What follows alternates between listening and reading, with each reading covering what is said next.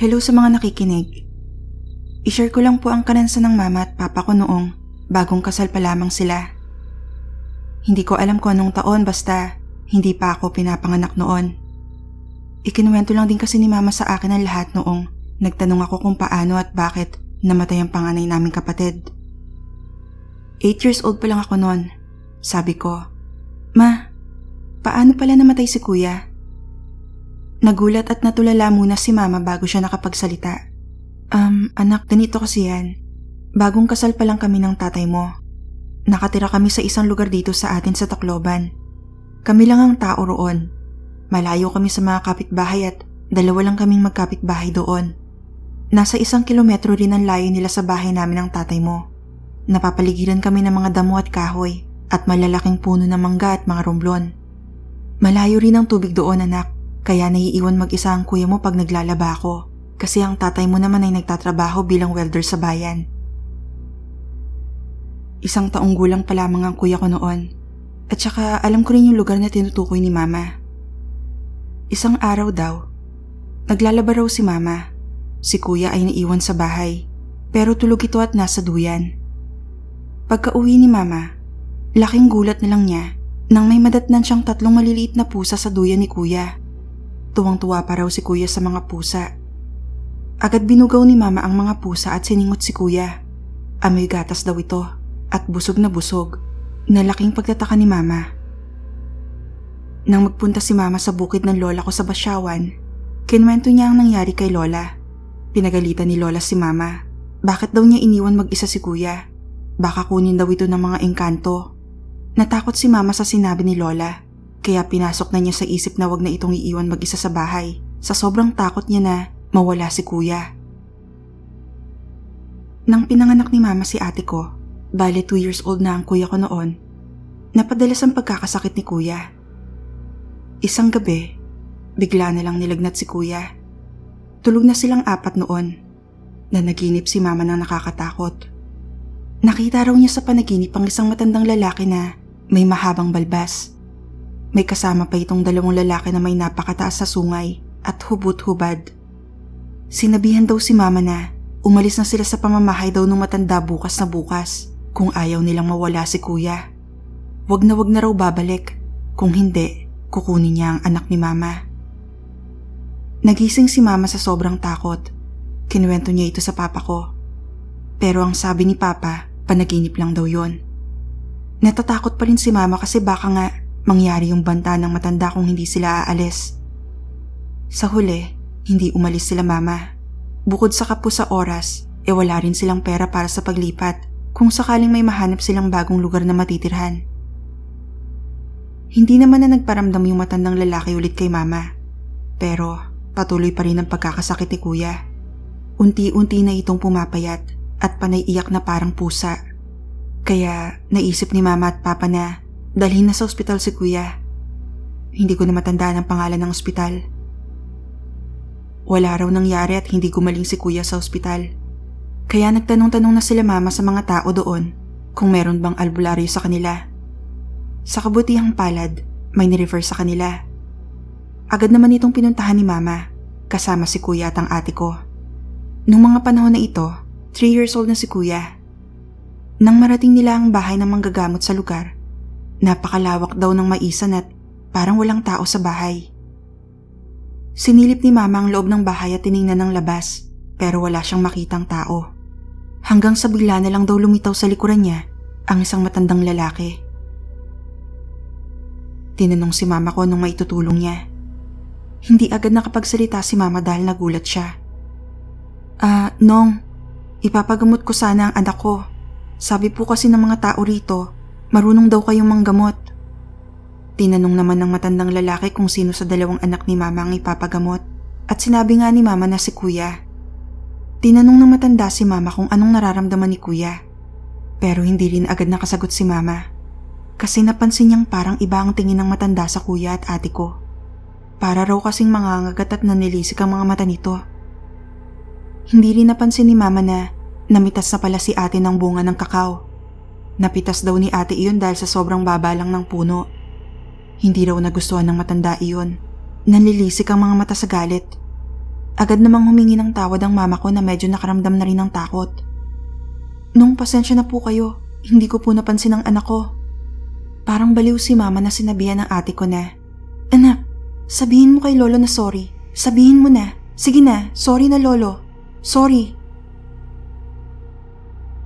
Pagkatapos, nagsalita ang matanda na antayin lang nila siya at may kukunin lang siya sa taas ng bahay niya. Pero ilang minuto na ay hindi pa rin daw bumabalik ang matanda. Sinilip daw ni mama ang loob ng bahay. Nagulat si mama kasi parang walang bubungang bahay. Kitang kita ni mama na nakaluhod daw ang matanda at parang nagdadasal. Nakita ni mama ang pinagdadasalan nito. Isang ribulto na napakatas ng sungay. Sobrang natakot si mama. Agad na kinuha niya si kuya at ate. Aalis na sana sila nang biglang lumabas ang matanda. Tinanong si mama kung saan daw sila pupunta. Ah, iihi po sana ang anak ko nung saan po ba pwedeng umihi rito? Hindi pa nakakasagot ang matandang lalaki. Biglang may isa pang lalaking dumating. Nung yung manok ko po, kukunin ko na. Sabi nung bagong dating na lalaki sa matanda. Buti na lang at sinamahan ng matanda yung lalaki sa likod ng bahay nito. Nakakuha ng pagkakataon makaalis sila mama. Kumaripas ang takbo si mama, bitbit ang dalawa kong kapatid. Buti na lang din daw at may tricycle na dumaan, nakasakay agad sila. Nagtanong yung driver kay mama kung anong ginagawa nila doon. Sabi ni mama, magpapagamot daw sana sila. Sagot naman ng driver, Nako ate, hindi niyo ba alam na aswang yung matandang nakatira dyan? Kunyari lang namang gagamot yan. Dinadasalan niya yung mga nagpapagamot, tapos mawawala sa sarili. Tapos gagawin din niyang aswang. Kapag bata naman, kakainin niya ito. Nako, buti na lang at nakita ko kayo. Hindi na nakaimik si mama sa sinabi ng driver.